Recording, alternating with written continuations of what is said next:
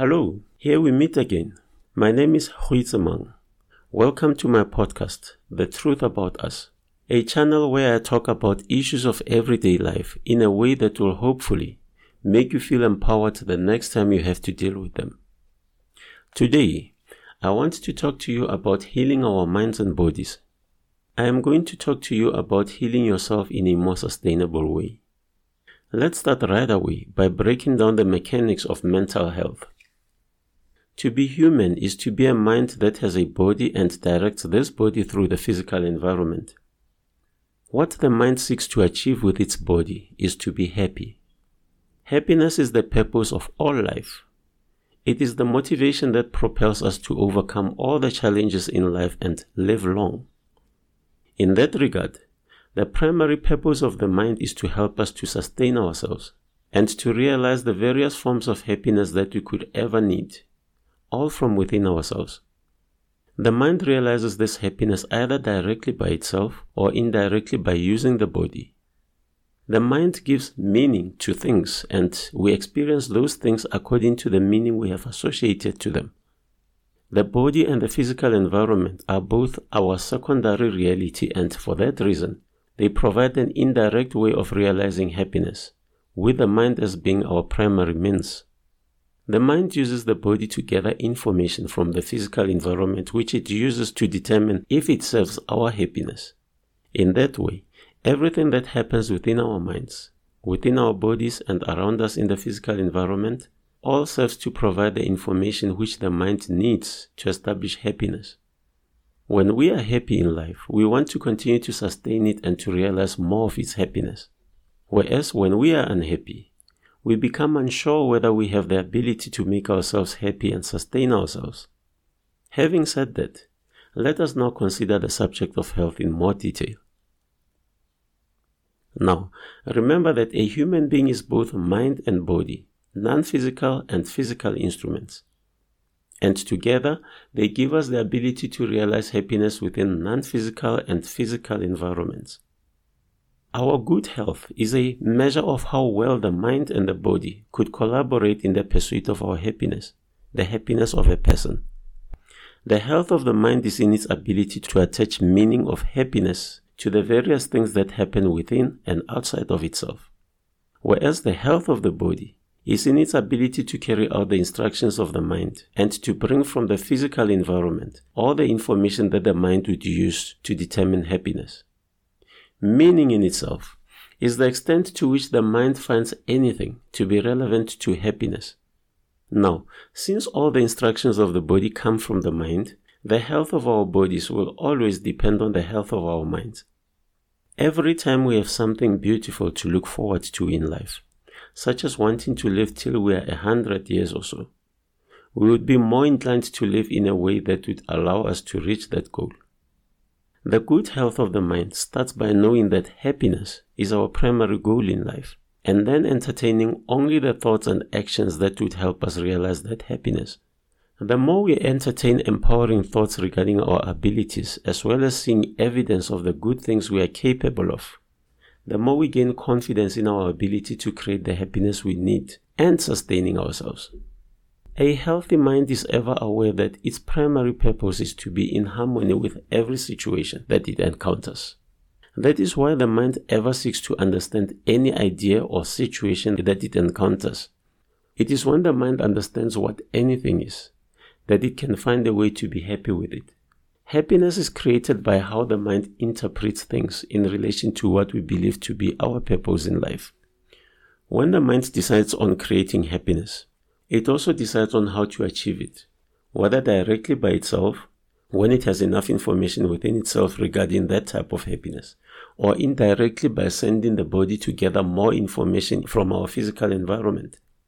When we get served tea and we taste if it has sugar in it, that is when the mind sends the body to gather more evidence of whether our tea is capable of making us happy, based on the amount of sugar that the mind expects to be in it.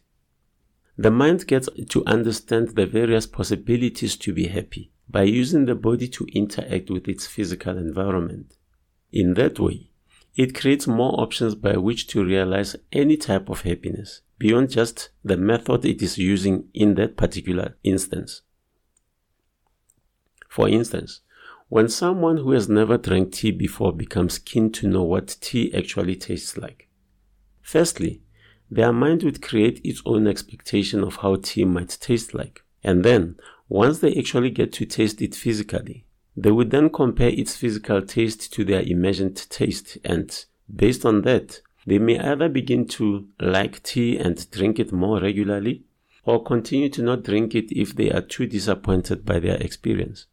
However, their mind would process the feedback they receive from that experience and recall other things that gave them a similar experience in the past.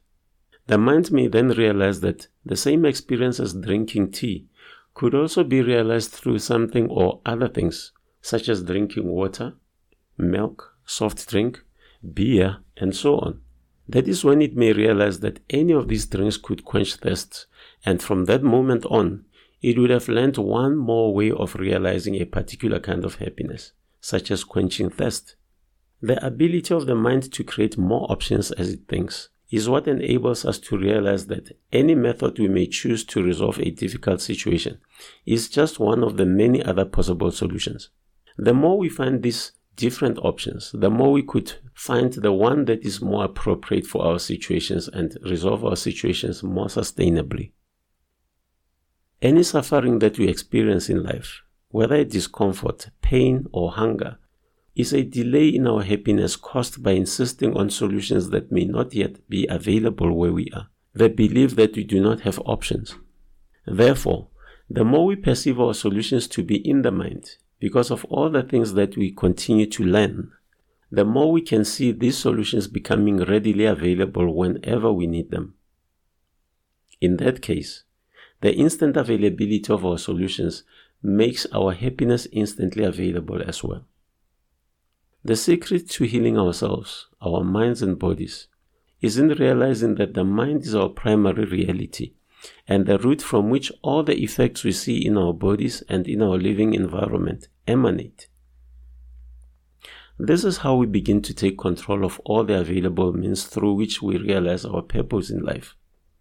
Happiness is our purpose in life, and our minds, bodies, and the physical environment around us are all the means we have to live up to this purpose.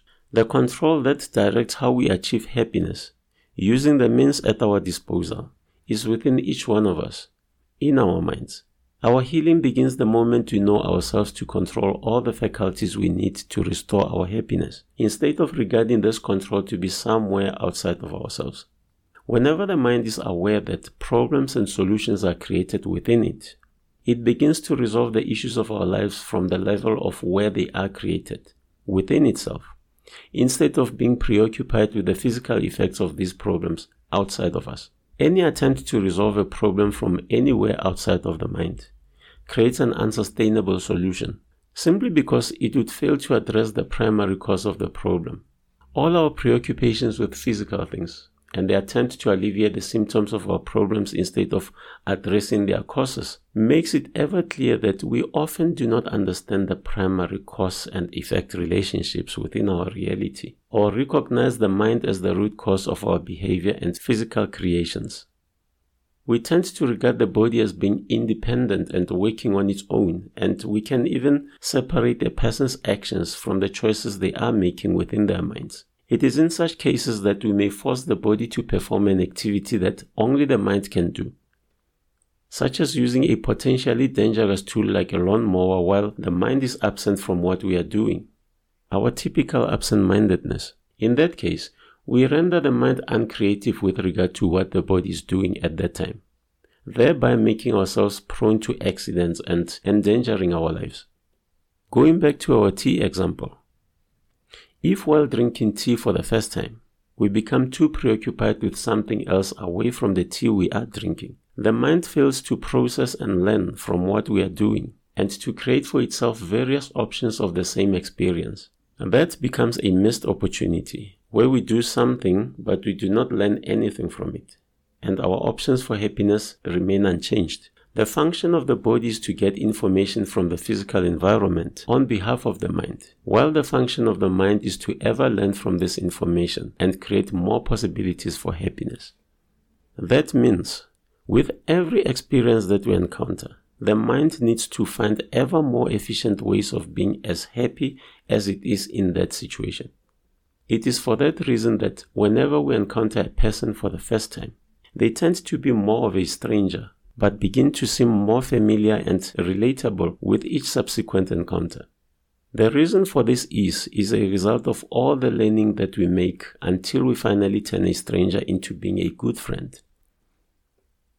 However, anyone that we meet for the first time, say in a bus, and we continue to ride the bus with them, and after a year, we still feel like they are strangers, that could only mean we have not applied our minds in trying to understand their relevance to our happiness. And in that way, they continue to remain meaningless to us, to our happiness. A disengaged mind can only result in lack of creativity, a state in which we repeat the same old solutions in life because we are not creating any more. Routine solutions create habitual behavior, where we repeat the same solutions even when the problems we are facing are different Using our minds to create more possibilities for happiness is our primary source of good mental health. The solutions we create provide us with the various options to be happy, and when we are happy, we are living in accord with the purpose of our being alive.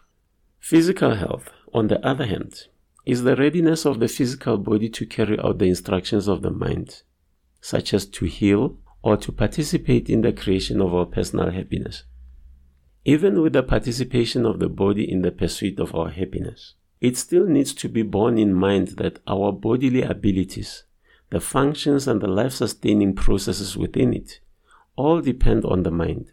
How hormones are secreted in the body all depends on the various states of mind in which we find ourselves, or what we could gain control of and whenever we want to repeat them at will. Our states of mind affect what happens within our bodies, and it is for that reason that our physical illnesses are in fact caused by our states of mind or are psychosomatic. The problem with establishing the relationship of cause and effect between our states of mind and the health of our bodies is that this link cannot be properly observed from outside of a person, but only from within. The same way that you may see someone sleeping and know they are dreaming, but still not know what they are dreaming about. Physicians study the connections among the various processes within our bodies and the balance that needs to prevail among them for one to be regarded as healthy. They could use medicine to affect bodily processes by stopping them, speeding them up, or slowing them down in order to balance one process with another. However, the primacy of the mind with regard to the realities of the physical body makes it necessary that each of us takes primary responsibility with regard to issues of our health and healing, with physicians needing to be a secondary level of intervention. This is because each person is the closest observer of the internal matters of their own health, which makes each of us the first to notice any changes happening within us and that puts us in a position to have an immediate understanding of the cause and effect relationships between any discomfort and its likely cause. The power to alleviate any form of suffering within the body would then come from avoiding its cause and thereby restore our health. The issues of cause and effect with regard to our health can be observed with the things we do every day, which no one else would know of better than ourselves. Spinning on an office chair and using our feet to stop it, thereby straining our knees and ankles. Eating certain foods such as too much sugar and slowing down certain processes within the body, or doing any kind of work without allowing the mind to learn how to do it more efficiently with each subsequent performance of it, are just some of the ways in which we may harm our bodies and compromise our health. At the same time, it is by realizing how we inflict harm to ourselves that we could heal ourselves by preventing it. It is only when we are not aware how we harm ourselves that we would then seek the help of someone else, such as a physician, who would then have to look into how we have caused the imbalance in our bodies and then help to restore it. Medicine can restore one's health. However, it is not sustainable because not everyone can access it due to the cost, distance, and other factors. Any form of human happiness that cannot be readily accessed makes our dependency to be unsustainable. This is simply because of all the hurdles we would also need to go through to realize it, such as the need to have money or to acquire whatever we may need from elsewhere in order to access the help we need. The gap between establishing a need and the actual realization of it is where our suffering is. It is for that reason that every time we learn something new, we become more empowered to make our solutions ever more immediate. And that means we need to learn to heal ourselves. If our own healing depends on us, we then have it available wherever we are. How do we heal ourselves? The process starts by thinking about the countless benefits of being well, whether to be able to participate in the activities that make us happy or to live long enough to accomplish whatever we think our mission in life is.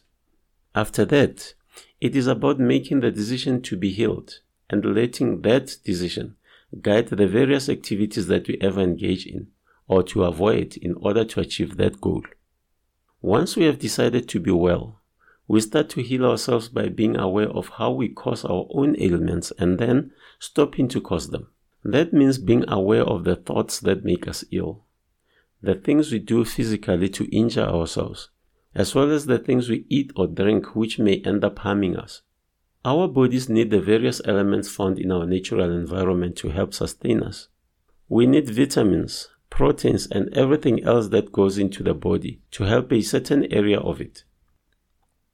All the foods we eat go to our stomachs and then to our bloodstreams. Blood circulation is the primary way in which the various parts of our bodies benefit from the things we eat. It transports this nourishment to every part of the body in order to make up for any deficiency anywhere. This is how we heal any form of discomfort, ailment, or disease.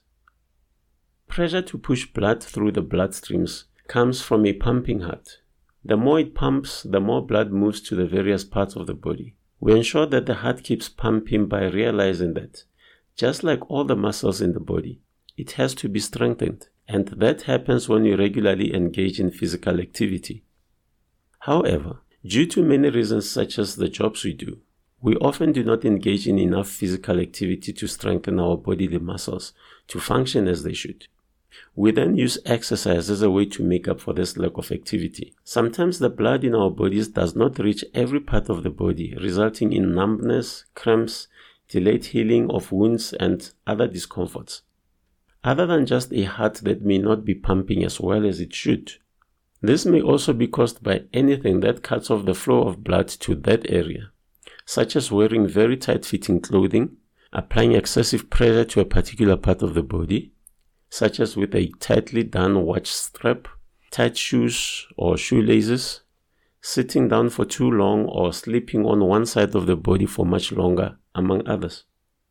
In those cases, it would be helpful to avoid any excessive pressure on any part of the body, as well as to make sure that we engage in some form of physical activity.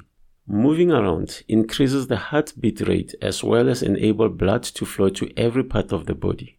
Of all the inhibitions to the flow of blood in our bodies, perhaps the most dangerous are those that happen incrementally within the body itself. Usually because of our lifestyles, the things we eat and drink, and the thoughts we choose to entertain in our minds. They are more dangerous because they cannot be readily detected since they occur in little ways and over a lengthy period of time. Eating too much salt can damage our blood vessels, while high cholesterol in the blood could cause a buildup of plaque within the blood vessels. The damaged or narrowed blood vessel could obstruct the flow of blood through them. When the artery that sends blood and oxygen to the heart is blocked, usually due to cholesterol and the high deposits of plaque on the inner walls of the artery. A heart attack could occur. A heart attack or stroke is therefore something that would have been long in the making before it actually occurs. It is, therefore, the decisions we take every day, such as deciding to be physically active, exercising, drinking water, sleeping enough, as well as choosing to entertain our more empowering thoughts, that we could make a difference in whether we end up being ill or not. We can make a significant difference in our health by focusing on just a few things which we can do every day and eliminate the possibility of a serious illness or disease. Firstly, one could develop a lifestyle that makes them physically engaged, involving as much of our body parts as possible in the physical action. In fact, to be physically busy helps the body in many ways, such as increasing the heart rate to help the heart push blood to every part of the body, as well as cause us to sweat, something that could help us to reduce salt from our bodies, a key factor causing blood pressure, heart attacks, and strokes to many people. It is important to make sure that the activities we engage in are not just done for the sake of it, such as running on a treadmill, but the kinds where the efforts we make end up resolving a few more problems in other areas of our lives. Secondly, make sure you use water primarily as your means of quenching thirst. Usually, when we are thirsty, we may feel like we need some beer, cup of tea, soft drink, or any other drink, whereas that is a way of our body to tell us it needs more water to continue with its bodily functions. If we could primarily resolve this thirst with water, the need for any of the other drinks becomes less because the reason we drink a lot of them is simply an unknowing attempt to quench thirst or make up for the need for water in the body, resulting in more cups of coffee, tea, beer, etc. Like I have already mentioned, any of them could help to quench thirst. However, the more the chemicals in them, the more the filtering work that our kidneys will have to do. Our bodies are up to 60% compressed of water, and it is recommended that we drink, on average, between 2 or 4 liters of water per day in order to allow our bodily processes to function properly. And that means if we exclusively drink beer, whiskey, or soft drink every time we feel thirsty, we would then need to intake as much as 2 to 4 liters of our favorite drink in order to make up for the daily requirement of liquids in our bodies. We may, as a result, end up creating problems in the other areas of our lives, such as increasing the acid in our bodies, developing tooth problems, alcoholism, gaining more weight than is necessary, saturating our bodily processes with sugar and slowing them down, thereby interfering with the healing process of the body, and many more. Drinking water is one of the most important decisions and crucial factors in the health of our bodies, solely because it enhances the important processes of healing the body, such as supplementing our blood volumes as well as helping with the internal cleaning process of our bodies. Finally, it is important to realize that illnesses such as heart attacks and strokes kill many people in the world across various age groups. They are called lifestyle diseases because they often come with a change in lifestyle. Our lifestyles depend more on our income. The more we have money, the more we pay other people to do the things we would normally do by ourselves. And for that, we may become less physically active. This happens while also eating more of the various foods that our income makes us accessible to. The more we eat, the more likely our salt intake increases. And before long, we may start experiencing effects that are associated with blood pressure or diabetes and many others. Depending on what we then do, we may either correct the situations or make it even worse. High blood pressure, together with many other illnesses such as arthritis, depression, and asthma, are all regarded as chronic illnesses. They are chronic because they last long, sometimes even for a lifetime. However, that does not mean they cannot be cured. The problem with chronic diseases is that they are based on our lifestyles or habits. Habits are the things we prefer to do much of the time, every day. We tend to be overly attached to our habits because they are what we generally regard as our comfort zones, sometimes regarding them as who we are. However, the primary cure to all chronic illnesses is in our ability to change our habits. Whether the things we eat, drink, the strains we make on our physical bodies, or the patterns of thought that we usually engage in. It is only when we can see these habits as the cause of our illnesses that we can gain the power to heal ourselves more sustainably from them. I will end here for today. Please like and subscribe and send any comments you may have regarding anything that you hear on this podcast or that you read on my website and on my blog. For copies of my book, We Are God, The Power is Within Us, please go to my website, 1ppp.xyz. That is O N E P P P xyz or go to amazon.com. With that, I thank you. Until next time, in the meantime, have yourself a great healthy week and goodbye for now.